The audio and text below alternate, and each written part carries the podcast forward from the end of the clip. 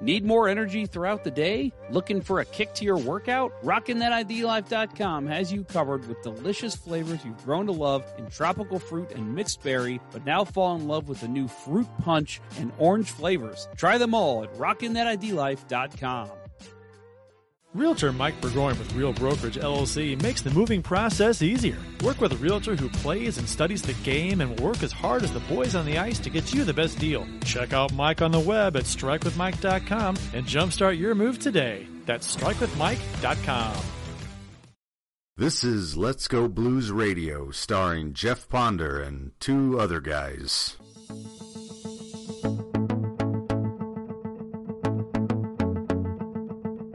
What is the worst goal you feel like you have ever given up in your career? Oh, I gotta pick just one. There's so Uh, just one. How about okay? Let me let me. Uh... Cheap, lying, no good, rotten, four flushing, low life, snake licking, dirt eating, inbred, overstuffed, ignorant, blood sucking, dog kissing, brainless, amazing how in the morning I'd wake up and I couldn't find my toothbrush, and then I realized it was floating in the back of the toilet, and then I put one and one together, and I knew who did it. I was Gilmore. When a guy misses a slap shot, the first thing he does is look at his stick. Yeah, we do. It really has nothing to do with the stick. Now the girls won't do that. The girls will internalize. They'll blame themselves when there's a mistake. Where guys, Olli Jokinen came down from from uh, I believe it was the LA Kings we were affiliated with at the time, and the guy just had just a just a rotten attitude. Never thought highly of him, uh, you know, from that standpoint. So yeah. Summertime. It is the third episode of the Let's Go Blues Radio Summer Series. I'm your host, Jeff Ponder. Thanks for tuning in this week as we are again talking about the future of the St. Louis Blues. Support for Let's Go Blues Radio is brought to you in part by RockinThatIDLife.com, where we help you make every workout, every meal count, do life better. And by Mike Burgoyne of Real Brokerage Realty. Use strikewithmike.com to search properties in your area and to contact Mike, who will help put you in your dream home or sell your current home. And by Center Ice Brewery, which serves St. Louis with flavorful hockey themed beer. Find your new favorite brew at local grocery stores and liquor stores throughout the St. Louis area. This is franchise episode number 412 all time, and this is season 12, episode 3. Uh, well, we've got a special guest and a friend of the show in Mike Morreale of NHL.com to talk about who the Blues may be targeting in the upcoming draft now that we know where they'll be drafting. Uh, but first, let's talk about uh, the ever popular NHL draft lottery. Uh, so, uh, in case you missed the show, uh, the Blues did stand pat at number 10, so they will be picking there with their first pick, and that is the Blues pick, uh, their actual pick. Uh, still awaiting, well, as of the recording of this, uh, seeing where Dallas and Toronto will finish to see where their other two picks will be. Um, but it's looking like uh, they are going to be out in the second round. Uh, well, maybe not Dallas, but definitely Toronto, uh, unless they can overcome some craziness. Uh, but uh, in, in okay, so number ten, that's great. We'll talk about that more here with Mike in a minute. Um, but the big news out of the NHL draft lottery, and it does affect the St. Louis Blues.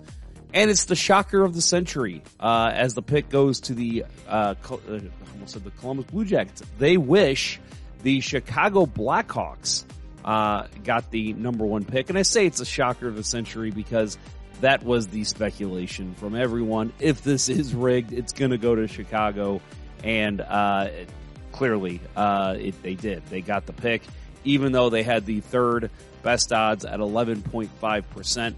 Anaheim and Columbus both had better odds, but they fell.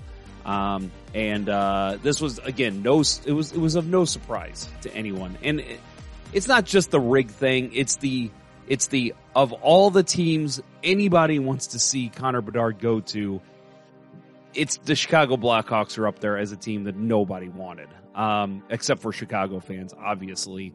Um, and uh, you know, if you follow me on Twitter, you saw me kind of lose it uh, with this pick just because the draft coverage was bad. Um, uh, Kevin Weeks had a slip up that made it. I mean, you want to talk about is this thing rigged? Well, you have a major slip up where you basically announce that there was somebody who fell in the draft, like Columbus, uh, before you even announce the pick itself. Uh, such a lapse in coverage. Uh, do better, ESPN and NHL. That was just you can't have that. Um, but uh, and, listen, I don't want to get too much into the weeds here. We've talked about situations involving the Blackhawks the last couple uh, years on this show, so I'm not going to get too deep into that. All I'm going to say is they should not have had a first round pick, in my opinion, this year. Maybe last year, maybe next year. There should have been something uh, with the Brad Aldrich situation. They forfeited $2 million, which they've already made that up. They've already got, I think I saw um, as of Tuesday morning, uh, they'd already had $2.5 million in new season ticket holder uh, uh, people wanting to come see Connor Bedard. So they've already, that that's a drop in the bucket for the Chicago Blackhawks. Uh, Arizona held pre pre draft workouts, um, which they have they said they were unaware that they broke any rules. They lost a first round pick. New Jersey signed Ilya Kovalchuk to a contract that they deemed was was not legal at the time. Uh, they lost a first round pick. Uh, let's not forget that in 1999, the St. Louis Blues were forced to send uh, the New Jersey Devils 1.4 million dollars, and the Devils' choice of one first round pick in the next five years because of tampering with Scott Stevens five years earlier in 1994. Uh, he was offer sheeted by Jack Quinn, who was no longer with the organization. Uh, but the Chicago Blackhawks, they cover up sexual abuse throughout the entire organization, not just a couple people, not just one person, uh, but they end up with Connor Bedard.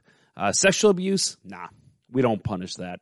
Um, it, that's all I'll say about it. Uh, it's just uh, you expect more from the NHL. More should have been done.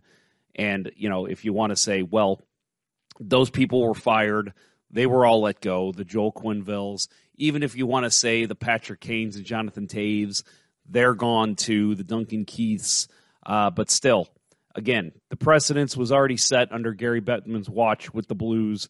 That's why I brought up the the 1999 thing with the Devils. Um, Jack Quinn, he was the he was the man who did that. He was not with the organization when they passed this judgment, yet the Blues still had to pay uh, with a draft pick and with money. So um, again, precedence was set. Nothing happened. Um, very disappointed in the NHL on that. Something more should have been done.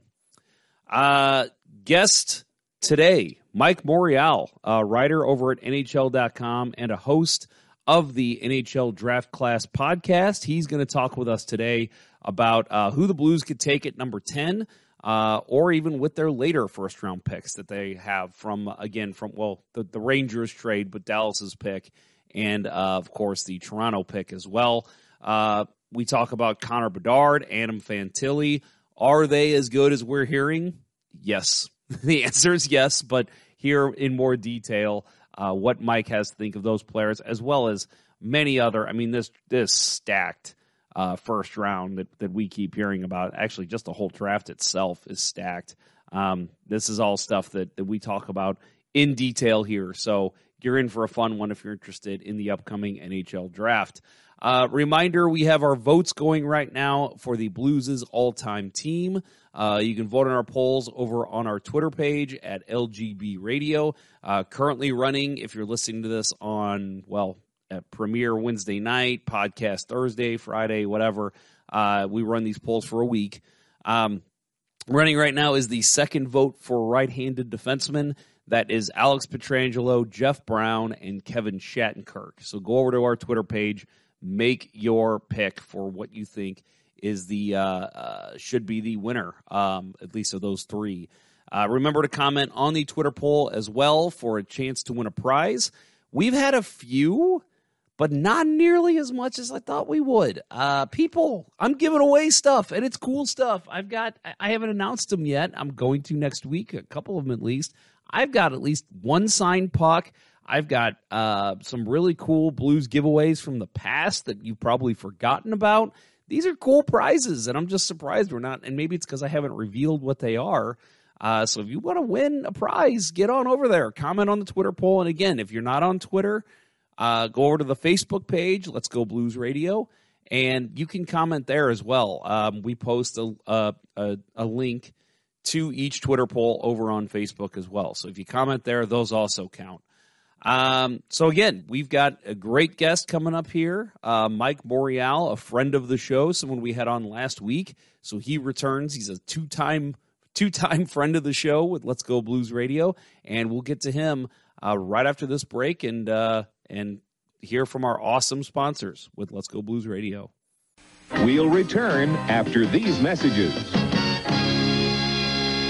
Every beer league hockey night, I grab my hockey bag and sticks and throw them in the trunk of my car, and the very next thing I do, I mix up a boost of energy courtesy of RockinThatIDLife.com. It's formulated to break up its delivery in three ways, which helps me get through all three periods of hockey. Phase one provides a rapid onset of energy, concentration, alertness, and motivation. By period two, I'm receiving a dose of sustained energy, increased focus, metabolism, cognitive function, performance, and feelings of well-being which I need with the way I play. In phase three, I'm getting fatigue protection without jitters and crash, an elevated mood, and a reduction of fluid retention to help me make the big play when it counts. This same triphasic approach helps me when I drink it during work hours or simply just for a pick me up when I need it. Try one of the four energy flavors by visiting rockinthatidlife.com, but make sure to email Dustin at rockinthatidlife at gmail.com and tell him Let's Go Blues Radio sent you to receive an additional 10% off your order. That's rockinthatidlife.com. Center Ice Brewery is a beer lover's dream for hockey fans. Based in St. Louis, Missouri, owner Steve Albers has been brewing hockey-themed favorites for thirsty sports fans since 2017. From the Beauty IPA to the Old Arena Lager, a cold, frosty, hockey-themed beer is just what the doctor ordered for hockey fans in St. Louis. Make sure to check your local beer store for Center Ice Brewery beer today. LGB. Let's go beer. During the magical 2019 playoff run, I was in the midst of buying my current home. Every time I spoke with my realtor, obviously, home buying was the discussion. But in the back of my mind, I couldn't stop thinking about what was destined to happen for our St. Louis hockey team. If only there were a realtor who could have walked me through the process, held my hand when needed, but was there to be a sounding board when I wanted to complain about a certain hand pass goal. Let realtor Mike Burgoyne with Real Brokerage be that for you. He'll have your needs top of mind as he skates you through the home buying or selling process, dangling you past any obstacles and assisting on all your home goals. Check out strikewithmike.com for more information or give him a call directly at 314-753-4060. That's Mike Burgoyne with Real Brokerage at strikewithmike.com and that number again is 314-753-4060. Don't forget to tell Mike that Let's Go Blues Radio sent you. And now back to Let's Go Blues Radio, the longest running St. Louis Blues podcast with Price, Ponder, and Day. And welcome back from break. Right now, we're joined by Mike Morreale of NHL.com. He's a staff writer over there, co host of the NHL Draft Class podcast. Actually, already a friend of the show. We had him on last year, if you remember. So he is rejoining us to talk about his, uh, well, his work with the NHL and with uh, the upcoming draft. He's a very big prospect guru. Also, as we mentioned last year, New Jersey high school ice hockey Hall of Fame member, of course. Can't forget that. Mike, thanks for joining us.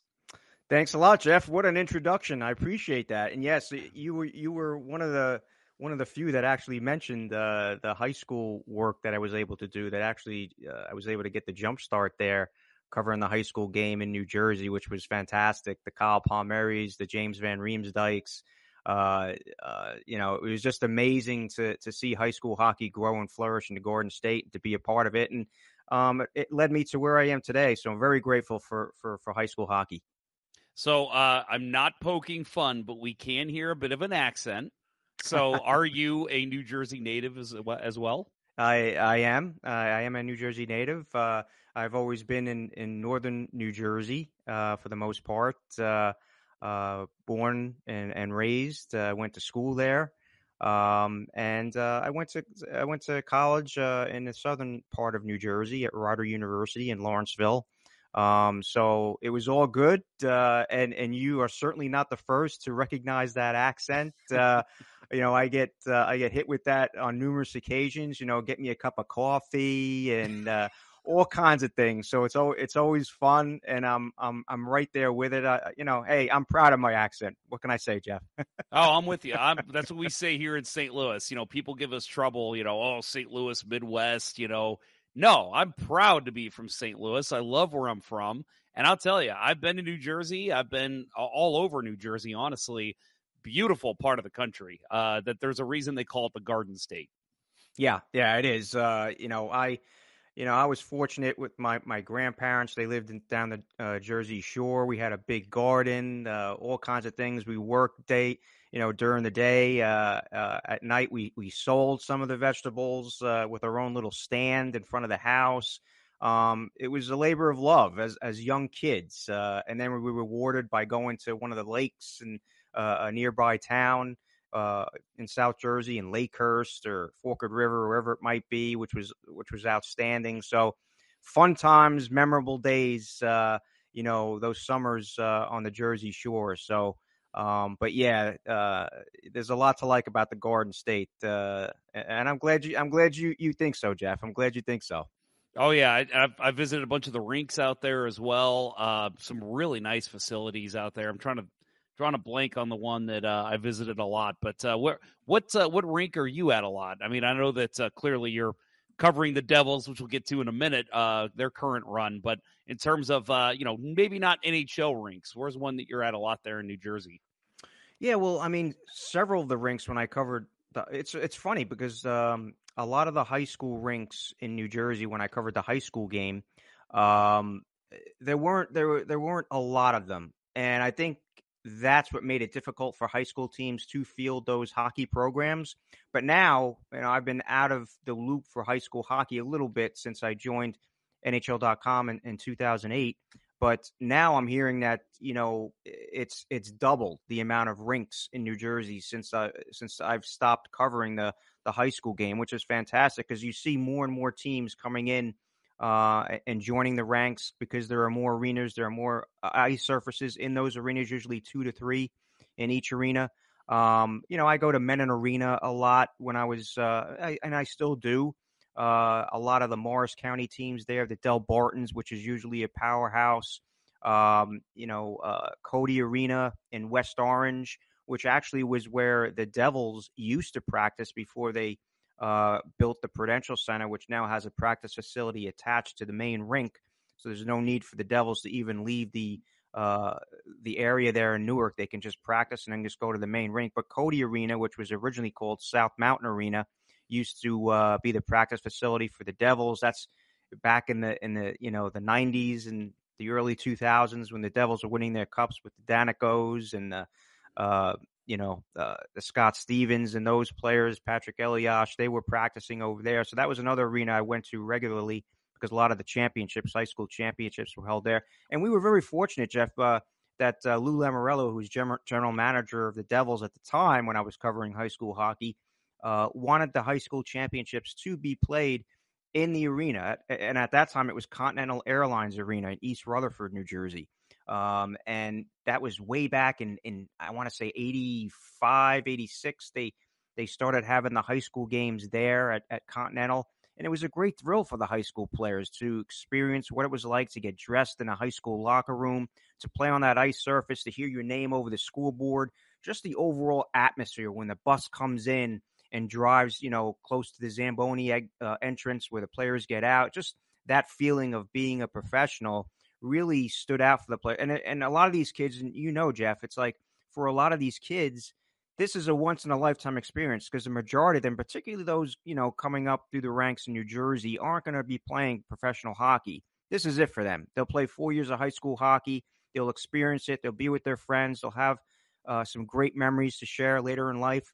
But uh, this is it for them. So to experience that, the thrill of it, the luncheon that they had that Lou always uh, hosted for the four finalists uh, that were in the championship round um, was always a thrill for them. Lou used to uh, talk, and uh, the coaches used to speak, so it was always a thrill. So you know, I'm glad to see there are more and more rinks uh, popping up in New Jersey.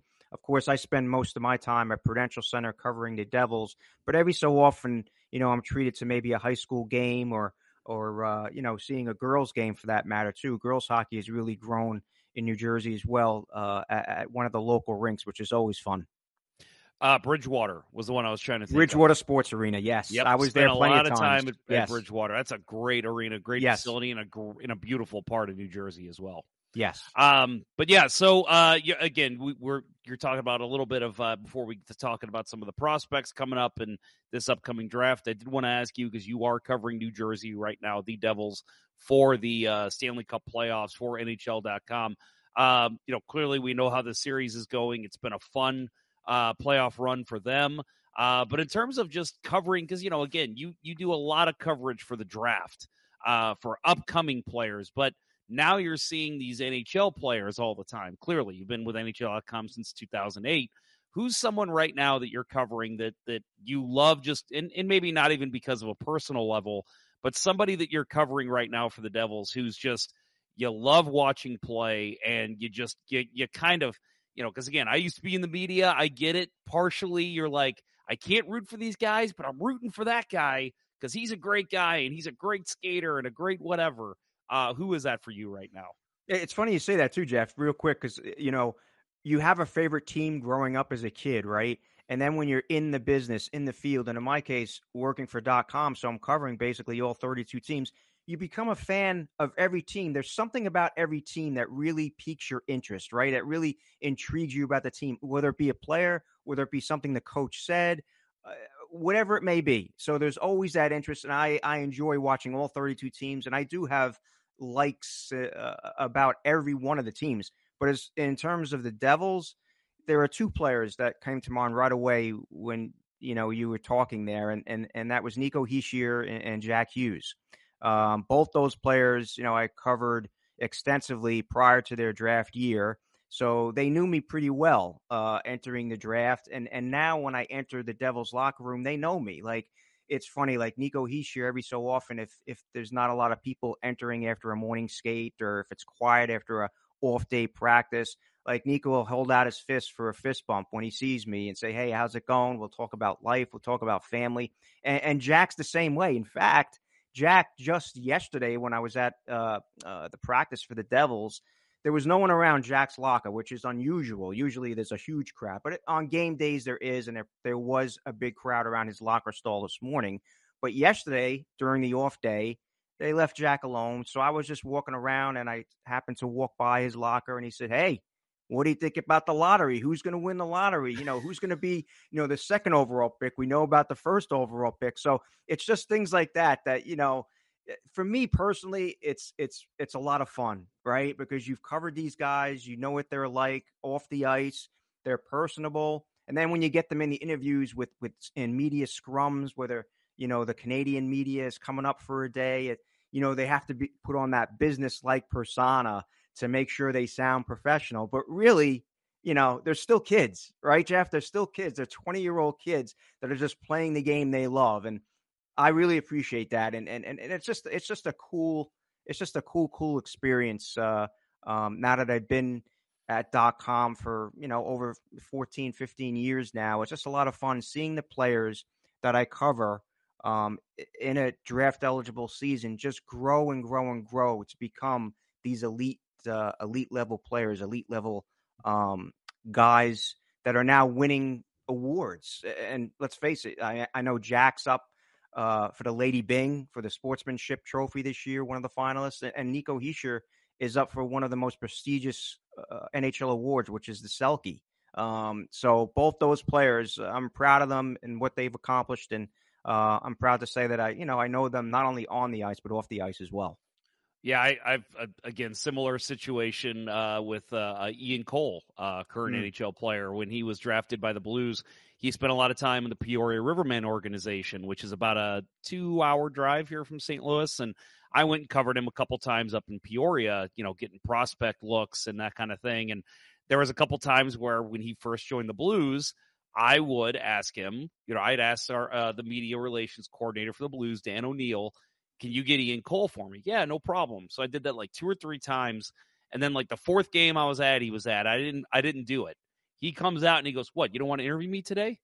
And I'm like, I mean, I guess I can. And so I interviewed him. And so every time after that, for about the next six or seven games I was at, I had to ask the media relations coordinator, Dan O'Neill, hey, man, can you go get Ian Cole for me? And he finally just rolls his eyes and he's like, Am I going to do this every game? And I'm like, mm. As long as he's a blue, yes, I think you're going to have to.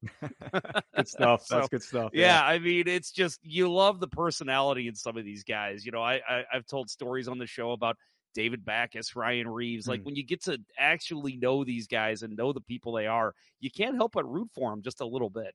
Yeah, real quick too uh, on that top, like when I covered high school hockey in Jersey, uh, James Van Riemsdyk was an up and coming kid. He played for Christian Brothers Academy, which is usually a powerhouse. They play at the Wall Ice Arena in Middletown, New Jersey. So I I was watching him when he came in as a freshman. Real, you know, uh, very didn't want to talk to the media. Was very shy. But boy, when he when he got on the ice, he was like an animal. He was a beast. One of the best players out there. Um, and I covered him his first two years, covered him a little bit at the NTDP. Uh, and when he was drafted and started playing in the in the National Hockey League, when I entered the locker room and he was there uh, with the Flyers, he would call me uh, Mr. Morreale. And I went over to him. I says, JVR, you're well beyond that now. You don't need to call me Mr. Morreale. Just call me Mike. That's fine. You know, I, I don't want to be, you know, that old veteran sport, you know, nagging sports writer. Just call me Mike and let's call it a day. So he calls me Mike now. Yeah, yeah. Good. I'm glad he does now, finally. yeah. NHL yeah. veteran for 15 years. He's finally calling you Mike. That's it.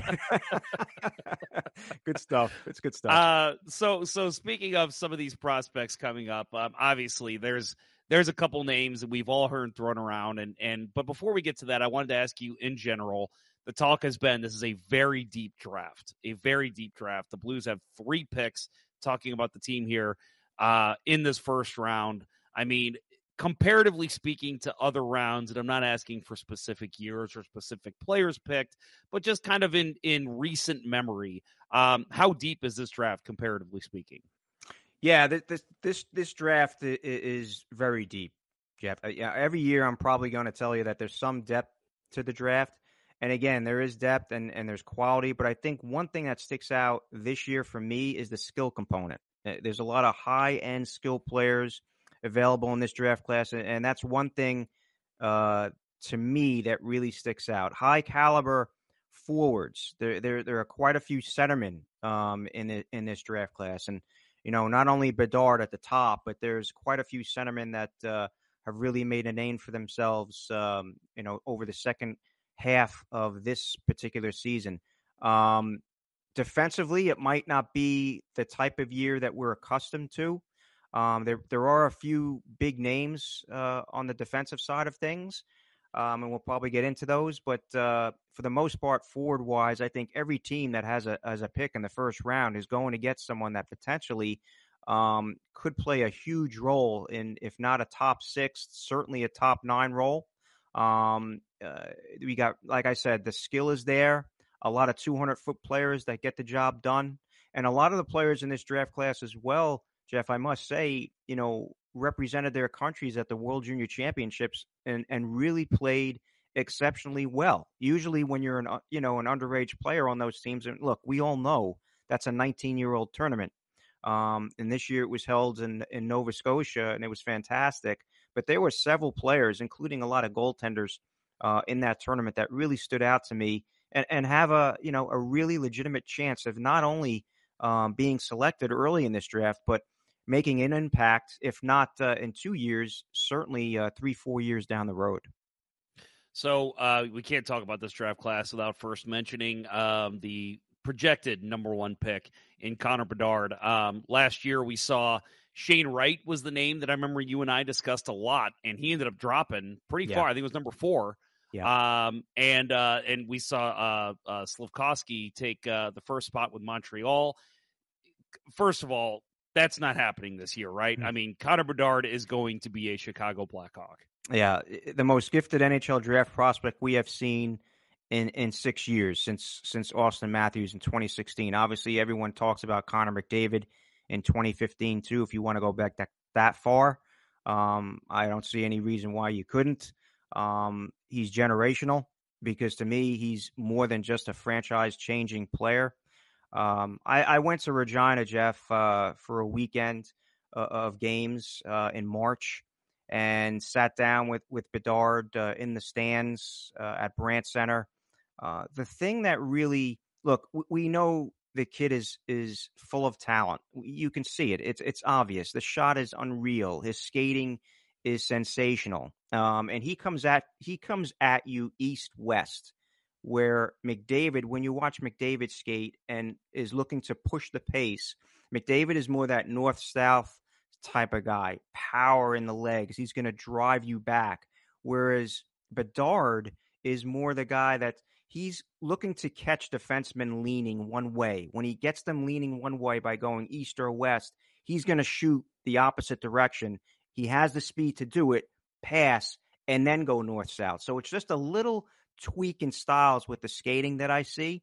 Um, but so dynamic, the smarts, the IQ, you know, out of this world.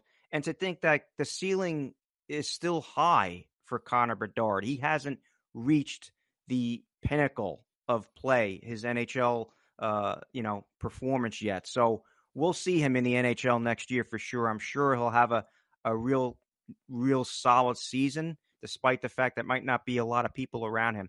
But the one thing I want to say about Bedard real quick is his his off the ice. And the one thing I know, you know, on the ESPN production uh, last night prior to the lottery, Kevin Weeks had a little bit uh, an interview with with Bedard. And the thing that struck me uh, about that interview was when when Weeksy asked uh, Bedard about you know some of the players that he grew up idolizing or you know wanting to emulate now as a player, and he mentioned Sidney Crosby. Now we all know, yes, you know a lot of young players want to emulate and model Sidney Crosby, but the thing that struck me, and this is what I see in Bedard when we sat down and we spoke as well, was the fact that he talked about his off the ice demeanor. It wasn't just the skill on the ice and what Crosby can bring as a 200 foot player.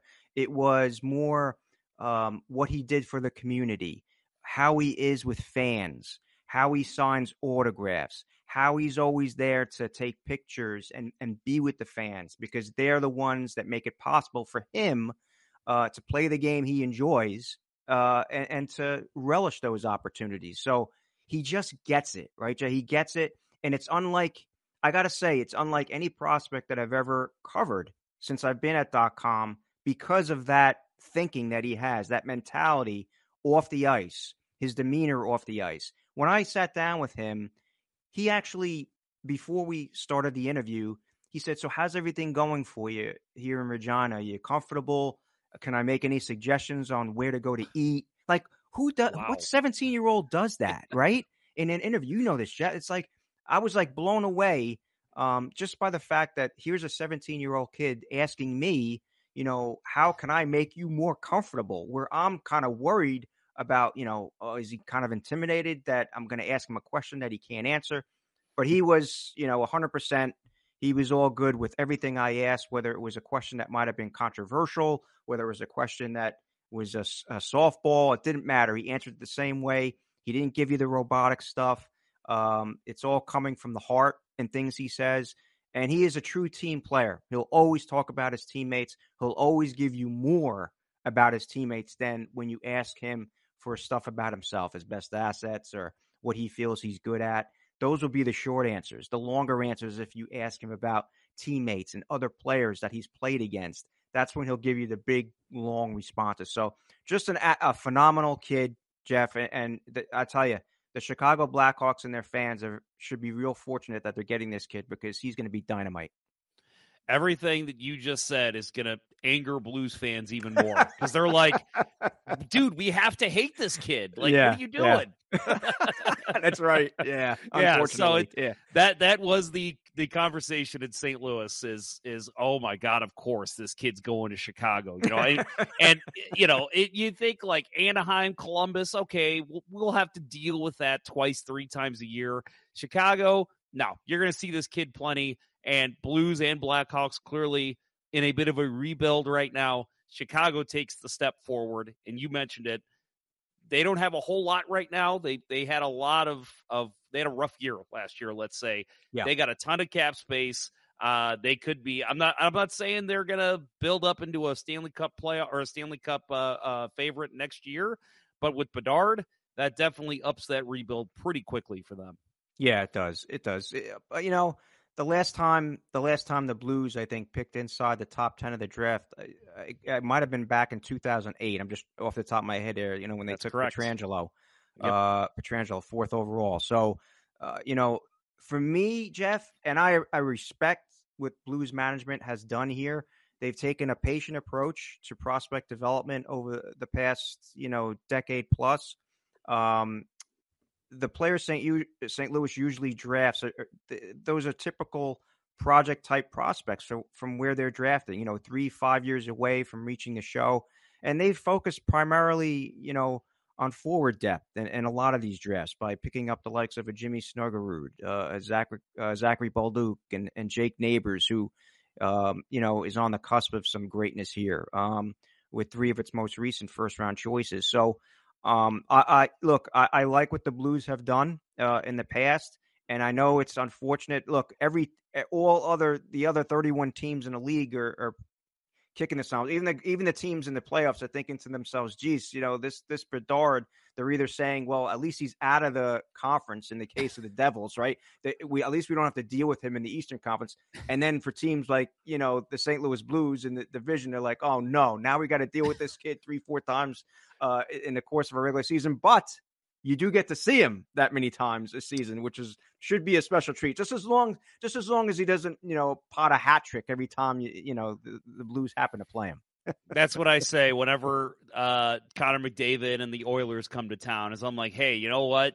There's a chance Yes. the Blues get laughed out of the building, but you're seeing one of the greatest players of all time Absolutely. play the game. And and I and not say we don't want to project that onto Bedard. It's too soon for that. We hope he has a good NHL career, even though he's a Blackhawk.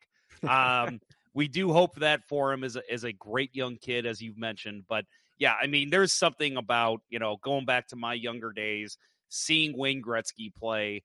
I I quick story. I took my one of my favorite players of all time, Mario Lemieux. I tried to see him every time he came to St. Louis. There was Hmm. illness. There was, uh, you know, the Hodgkin's lymphoma. I even went up to Chicago twice to try and see him play against the Blackhawks. Both games he missed. So I never Mm. actually got to see Lemieux play. But seeing those great players play is just it's a treat. It, whether even if at the time you're just like, oh, that McDavid guy, oh, but it's like you're seeing greatness play in front of your eyes. There's something special about that. Absolutely. It. Uh, I. I. I I feel the same way. You, you said it. You said it wonderfully there. It, it's like, you know, when I growing up, growing up, I was I followed the Flyers uh, a lot. Uh, I, I, I and this was during the '80s when they had uh, you know Pelle Lindbergh and David Poulin, Peter Zezel, uh, Ilkka Sinisalo. So uh, those were the teams that I liked. That Mike Keenan was the coach of that team. I just had a love for watching the Flyers, the way they played, the defensive approach they had, and their their offense. And and Davy Poulin was the captain. Now maybe Davy Poulin to some out there isn't the most you know I don't know the, the all star type player that you would expect. But to me, he was just because of the role he played with the Flyers during those days and just his mindset, demeanor, and the way he played the game. I just really respected and admired. So when I had a chance to to, to see him, not only as a fan, but now as now that he's uh, you know an analyst, a hockey analyst, Jeff, I see him you know in the media room uh, every so often. So just a chance to go up to and, and talk to someone that you know he used to have a jersey of with his name on the back is there's something special about that for sure. Yeah. Yeah. Well, I mean, again, I've told this story on the show before, but the one time I walk, uh, you know, you meet Al MacInnis, you know, in the Blues locker rooms, you know, you meet, it, and, you know, there's a little bit of fanboy in you that's like, whoa. And, but then Yes. you like kind of compose yourself. Okay. No big deal. Mhm. Yeah. Wayne Gretzky saw him in the hallway. We were turning, I was turning one corner. He was turning the other. He walked by me and I'm just looking at him. I'm like, oh, it's Wayne Gretzky.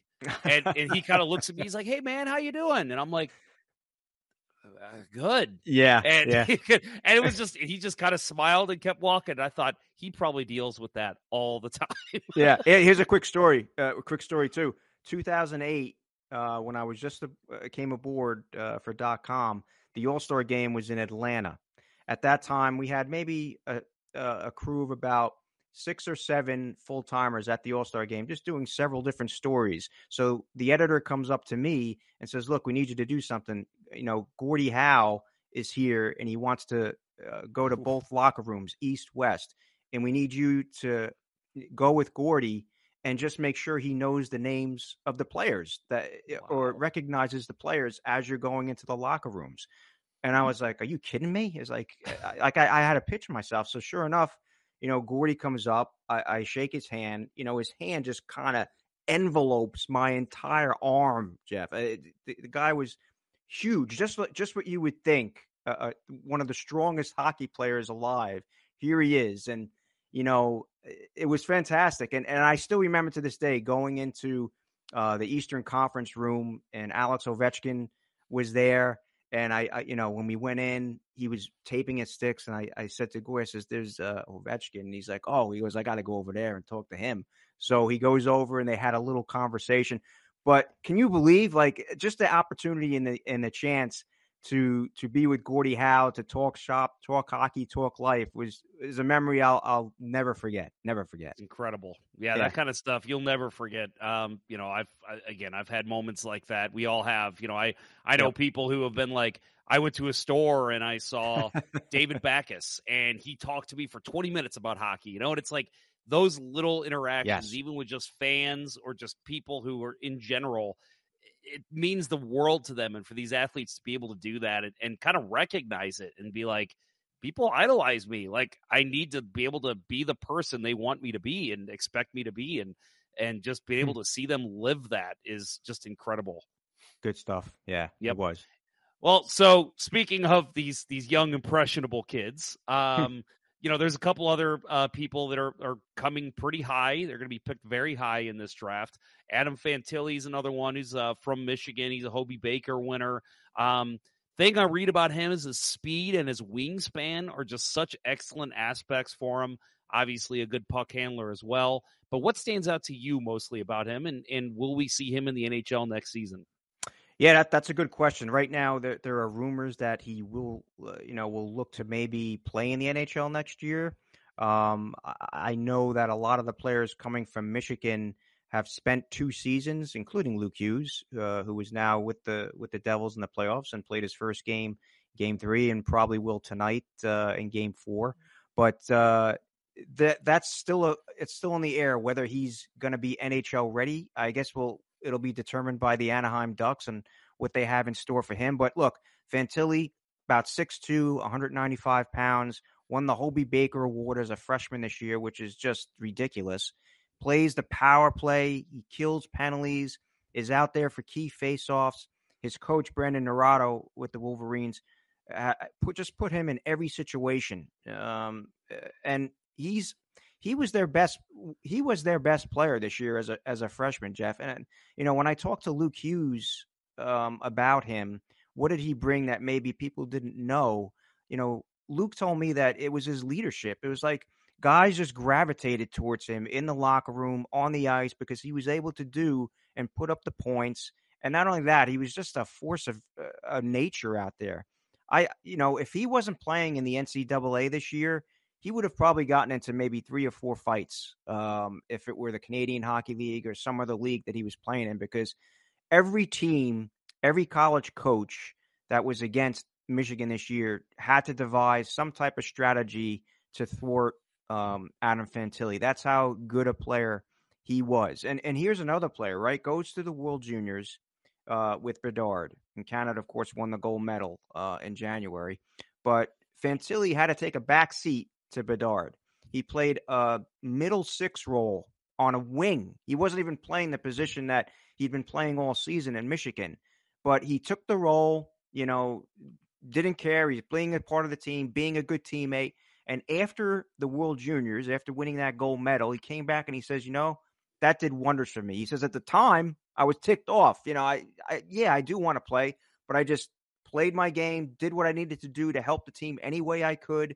Um, but it's nice to see like he did what he needed to do. He was a good teammate, but he still had that fire about him, right? That I can do more than this, but for the benefit of the team, I'm going to do it this way. And then when he came back to Michigan, second half of the season, it was lights out, and that's what kind of you know it, the sky was the limit for him, and he won the Hobey Baker, and deservedly so. He's well adapted because he's a good skater to the pace of play in, in the college game, had that major impact, and he's deadly in all areas of the ice and on special teams. So. Um, I think for Anaheim, you're looking at a at an Adam Fantilli. I think they'd be very happy with that pick. Yeah, sounds like it. Uh, so again, many prospects that we could talk about here. We go down a whole list of about fifty, I'm sure, but uh, we'll keep it to talking about where the Blues are picking now at number ten. We'll see them. I don't think we'll see any trades with that pick, but you never know.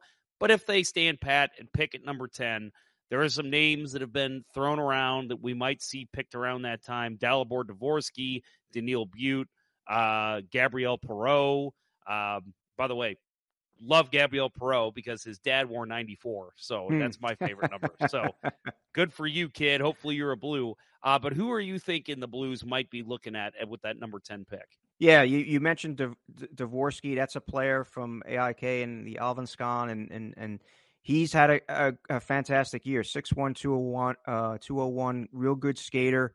Great with the puck on his stick, has that ability to, to maintain possession, has real good vision can win battles in the corner, um, shows great skill in tight places. Um, and he led Slovakia with, with 13 points in seven games at the U18 Worlds, which was fantastic. He's a, he's expected to become the fourth Slovakia-born player chosen in the first round of the draft in the past two years. And you mentioned earlier, Jeff, you know Slafkovsky, number one last year, Simon Nemec to the Devils, number two, and forward Filip Mesar to the Canadiens at number 26 in, in the 22 draft. So like Dalibor Dvorsky. I think that'd be a great pick at number 10. Also, Nate Danielson, the center from the Brandon Wheat Kings, a talented two way center, good scoring ability. Danielson really shot up Central Scouting's rankings uh, from the midterm to the final to get into that first round projection. He's one of the better, uh, better uh, centermen uh, uh, still on the board when you reach that 9, 10, 11, 12 area. So if he's there, I think it'd be a positive pick. Uh, you know, the Blues have needs throughout their lineup. And obviously, like we mentioned earlier, they started restructuring, but especially up front. And Danielson seems uh, like not only a good option, but a but a, a solid stylistic type fit uh, of the players the Blues typically draft. And then I really like the the Edward uh, Sale from Brno and, and the Czech Republic. Had a real good World Junior Championship talented forward with great offensive instincts, can shoot and pass with real good accuracy. Goes about 6'2, 174. So a good size forward there. Has proven to be active in the offensive zone, presents a challenge for opposing defenders with that size and strength. Um, had six points in five games uh, for Czechia at the at the U18 World. So in big moments, big situations, he's a guy that really uh, picks up his pace and his play. So those are three players right there, Jeff. I think might be in that area for St. Louis. Um, and I think all three are solid choices. Like I said, forward wise, this draft is very deep. It goes maybe, you know, I would say almost between 45 and 55 players deep where you're going to find a, a decent player that's going to be on your roster in four to five years at least. So these three players here, you're looking at solid prospects with a little um, you know, maturing, nurturing, uh, development in their leagues, I think they'll be solid guys uh, two, three years down the road. So you mentioned obviously the forward depth of this draft is ridiculous, but there are some defensemen that are that are sprinkled in that are going to be probably. I mean, we're not going to have an all forward first round. That that is, is to my knowledge, never happened. Never happened. Um, no. Yeah, but one uh, one name that stood out to me as a possible pick, and, and let's face it, the Blues defense last year was pretty atrocious. They fired their defensive coach. They're looking to make some changes, and and I think clearly at number ten, you're not expecting a player to step in and play, especially if it's a defenseman next season. But if they are drafting for need at this point, like okay, it's between four guys, but we need a defenseman the name that, that I've seen pop up is Dmitry Simashev. Um, defenseman from Russia, Yaroslavl Jr. Uh, from what I've read, just a good positionally sound two way defenseman. Uh, maybe not the greatest offensive uh, dynamic talent, but uh, great outlet pass, smooth skater. Uh, w- what are your thoughts on Simashev going into the draft? Yeah, has real good size, about 6'4", 198. A little bit of a project. I think uh, in two to three years, you'll see what you might be able to get. But um, I know he was number 19 on Central Scouting's uh, final rankings. Uh, so he is a projected maybe late first, uh, middle second, uh, possible early third round type pick. But yeah, certainly he's a player that's going to be on everyone's radar those players from Russia, and I think Matvey Michkov is in the same boat here, right, Jeff? Uh, uh, you're just not sure. Scouts haven't been able to really dive into what these guys have been about this year because of what's been going on in Russia, to put it bluntly. Mm-hmm. And I, I think there are some question marks as to uh, what how these players have been developing, how they've been maturing. So there's always that question mark. Um, but certainly, you know, Simashev has, has really shown what he's capable of doing. You mentioned a lot of the qualities he has there. Has a real good shot, has that size. He puts it to good use, um, and certainly is a good skater for a player of his size. So um, he played 33 games this year in Russia's junior league. So um, you know, certainly with a little more maturing, maybe playing in the KHL for a season or two, um, that development will help him uh, maybe speed up the process a little bit. That's what we expect him to do. He'll probably play some international events. You know, next season he'll be on the on the board with those clubs for sure. So we'll see a little bit more of him and what he's capable of doing. But for the most part, yeah, I think I think Simashev is one of those players that's going to be one of those sleeper type picks uh, when you when you look at you know players going maybe later in the draft. Yeah, and you got to figure too that uh, with the Blues having three first round picks, yes. if they make all three of those picks and he's still on the board with one of your later picks, that's definitely a name I think you're considering.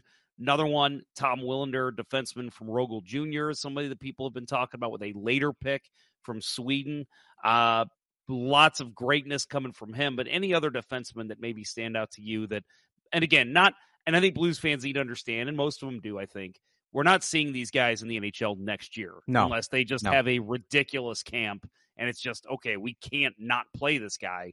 But you know, you're talking with the Blues, the contracts they have on D, having a couple of these guys pop up in two to three years. That's what you're looking at. Any other defensemen stand out to you?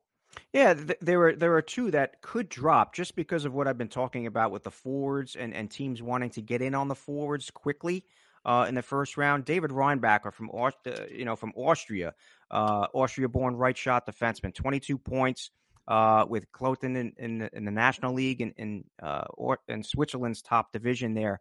Um, and he had uh, five, let's see, two assists in five games for Austria at the 23 World Junior Championships. He's number five on Central Scouting's final list um, of international skaters. He's a right hand shot well rounded defenseman, a good physical presence about him. I thought he had a great World Juniors. He's seldom out of position, plays a mature game, is involved and active, and can uh, play aggressive and tough uh, when needed. And then the other guy who I've been watching closely a, a lot, I liked his play at World Juniors. Not sure if he'll be available, but again, you just never know. Axel Sandin Pellikka uh, of Sweden, the defenseman there, another right shot. He's uh, he's number seven on the final list of international uh, players, considered one of the most improved prospects in Sweden this season, offensive minded defenseman. He kind of, you know, reminds one a little bit of a Quinn Hughes type, maybe a Ryan Ellis. Real good set uh, skills, great offensive instincts, uh, has a real hard shot from the point, is a little small, you know, on the, you know, smaller side at 5'11, 176, but he skates real well, knows how to stay out of trouble uses his stick to gap up really well, plays bigger than than he is, and has that real good work ethic that you like to see in these young players. And uh, you know, I, I, think this is a this is a kid that certainly could go top twenty five, top thirty in the draft, depending on, of course, how things fall with the Fords from both the North American and the international side. So somebody who might come out of the first round, maybe late or even in the later rounds asking for your sleeper pick here. Who's somebody you've got, and maybe it's a couple players you've got your eye on that are like, okay, this kid may not go until the third round, but this kid's going to be in the NHL. Yeah, you know, the forward Lenni uh, Hämeenaho, uh, I don't know where he's going to fall. I know a lot of teams have liked what they've seen. A lot of scouts and, and general managers that I've spoken to. A right hand shot, 5'11, 173. He's one of the youngest players uh, in Liiga uh, this year, Finland's top professional men's league. I thought he played uh, really well at Ässät in, in, in, 28 games. Plays that mature game, competitive, uh, is active, and, and, has an excellent work ethic. Um, has real smooth hands, is effective in traffic, good at uh, uh, you know handling the puck and, and and you know in situations that may become a little stressful. Uh, plays a, with a lot of confidence. A real confident player. Isn't afraid to getting involved and often comes out uh, as a winner in battles along the board. So um, I think Lenni Hämeenaho from Finland is a player that you can keep on your radar if you're, if you're a team looking for maybe some type of sleeper down the road. And uh, I don't want to forget uh, Char- uh, Charlie Stramel. Um, he played for the United States at the World Juniors too. He was number 30 um, on uh, the North American side uh, for the final list. So maybe a, a second round pick, mid second round, right handed shot, big size, 6'3, 212. Went to the University of Wisconsin this year as a freshman. They struggled, of course, um, but he kind of regained his confidence a little bit. Real big physical presence um, and uh, has a great stick. Really good on the penalty kill with his stick details. And he's a really good face-off guy too. So he's very uh, a very versatile player. And with the proper development, he can pick up that scoring and do the things that he wanted to do that he couldn't Wisconsin this year. And, you know, he'll enter Wisconsin a second season and see where it goes from there. But I like what I saw on Stramel and, and he could be a, you know, a nice uh, player to, uh, to draft at some point, maybe mid second round. If he doesn't go as high as there, then maybe he'd be a late second, third round pick. I think would be a fine choice. So I've got to ask a uh, final question here for you. Uh, goalie on my panel on my usual uh, live shows will want to know this. Will there be a goalie picked in the first round? There will not be a goalie picked uh, in the first round this year. I just think uh, it, we're too stocked at forward, and then the few defensemen that we mentioned could also go off the board. International side is is you know really loaded, so um, the goaltending has is pretty weak on the international side of things. On the North American side, you know, Carson Bjarnason from Brandon could be a goalie that's taken maybe mid second, late second round. You know, Michael uh, Hrabal from from Omaha, the United States Hockey League, had a fantastic second half of the season. So he's another one that could. And Trey Augustine, who was the starting goalie for the United States at the 23 World Junior Championships, had a great season at the uh, the USA Hockey's National Team Development Program under 18 team. So another goalie there that could uh, that could go off the board maybe mid second, uh, third round as well. So no goalies this year, Jeff, uh, going in the first round from what I see. Sorry, Bill. It's unfortunate for you, buddy. Uh, Mike, right. always a pleasure having you on the show. Please, before we let you go, let our listeners know how they can find you on social media, where they can find all of your work, and how they can and and what to expect from the NHL Draft Class podcast over at NHL.com? Well, fans can uh, catch me on Twitter at, at Mike Morreale NHL. Um, I have plenty of content on NHL.com right now. As you mentioned earlier, Jeff, I do a lot of the Devils work. So I'm in the midst of that Devils Hurricane series right now, which is a thrill a minute. Uh, both teams winning uh, their home games. So we'll see what the Devils can do and kind of rebound here to, to even or maybe even win this series. So that's been a lot of fun. Um, and then as far as the draft goes, I'll maintain and continue the draft coverage. Uh, we'll have prospect profiles on a lot of the players that we mentioned here today. Um, and then the NHL Draft Class uh, podcast uh, with co-host Adam Kimmelman. Uh, we'll be starting to ramp up the shows maybe once once a week, once every two weeks, and then you know that month leading up to the draft, we'll have a show once a week with with some of the uh, some of the scouts from Central Scouting, uh, talking about the players in their particular regions. Um, and, and, of course, it, it's always a fun time when we're able to discuss, you know, uh, some of those up and coming prospects that are in development camps and and what they're you know capable of doing for their respective teams, for their organizations that could be playing on the teams in the real near future. So it's always uh, it's always a fun uh, fun time on the NHL Draft Class podcast. So fans can catch that on any one of their uh, their favorite uh, podcast platforms uh, Apple and Spotify and we're all over, the, you know, as far as uh, that goes uh, with with catching us there. So all good stuff, awesome. Jeff. Well, thanks again to Mike for coming on the show. It was a very late notice thing too. I messaged him, I believe it was Monday night, and I just was like, "Hey, you know, I know this is last minute. We'd love to get you on this week if you can." He made time for me. Uh, we did it. Uh, we recorded on Tuesday. Um, just a quick turnaround, and these guys know that a lot of this stuff, you know, it's like, hey, we need you very quickly. Um, you know, with the news of where the Blues are picking, but still, um, it's it's very. I, I appreciate when these guys can step in last minute and be a guest on a show like ours. Uh, it's just so great. Hockey community can't say enough about it. Um, everybody's willing to help each other out, and it's it's uh, it's great. Um, I, I just really appreciate that kind of stuff. Plus, it's a he's a cool dude. You know, we sat and, and rapped. You all heard, uh, you know, us talk about our experiences. So, um, just always good having good people on the show. Uh, so next week, folks, we'll have our first all-time team reveal. I uh, don't know who will be joining me yet, uh, but remember we've got that panel of eleven people. Uh, so we will be having at least one person uh, coming on. I don't know if it's somebody from Let's Go Blues Radio or, or otherwise um, to talk about who is the well the three best left-handed defensemen of all time picked by you, the fans. Uh, could it is it is Chris Pronger making the cut? Is Barrett Jackman, Noel Picard, Jay Bouwmeester, Carl Gunnarsson, Al Arbour, uh, Paul Cavallini? I mean, we we went through these the Blues all time and and made these selections. So who makes the cut? There's some really good picks out there. We will see. Make sure you turn in, tune in next week to find out what left-handed defensemen make the Blues all-time team, at least according to Let's Go Blues Radio and its listeners.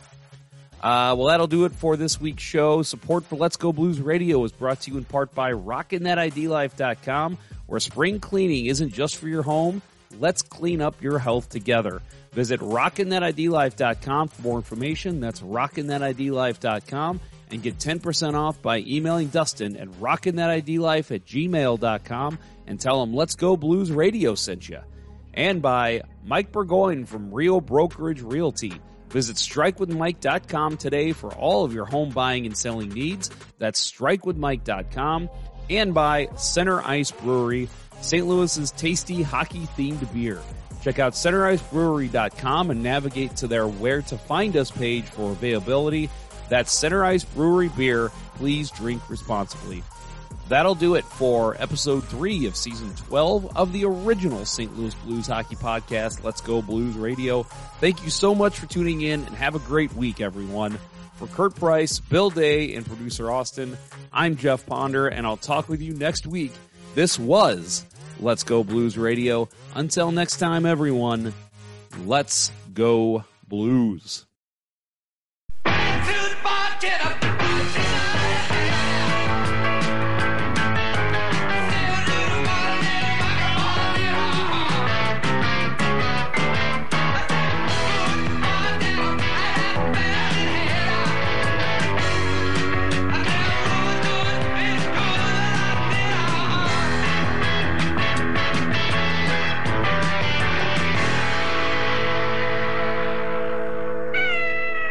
Sit, Ubu, sit. Good dog.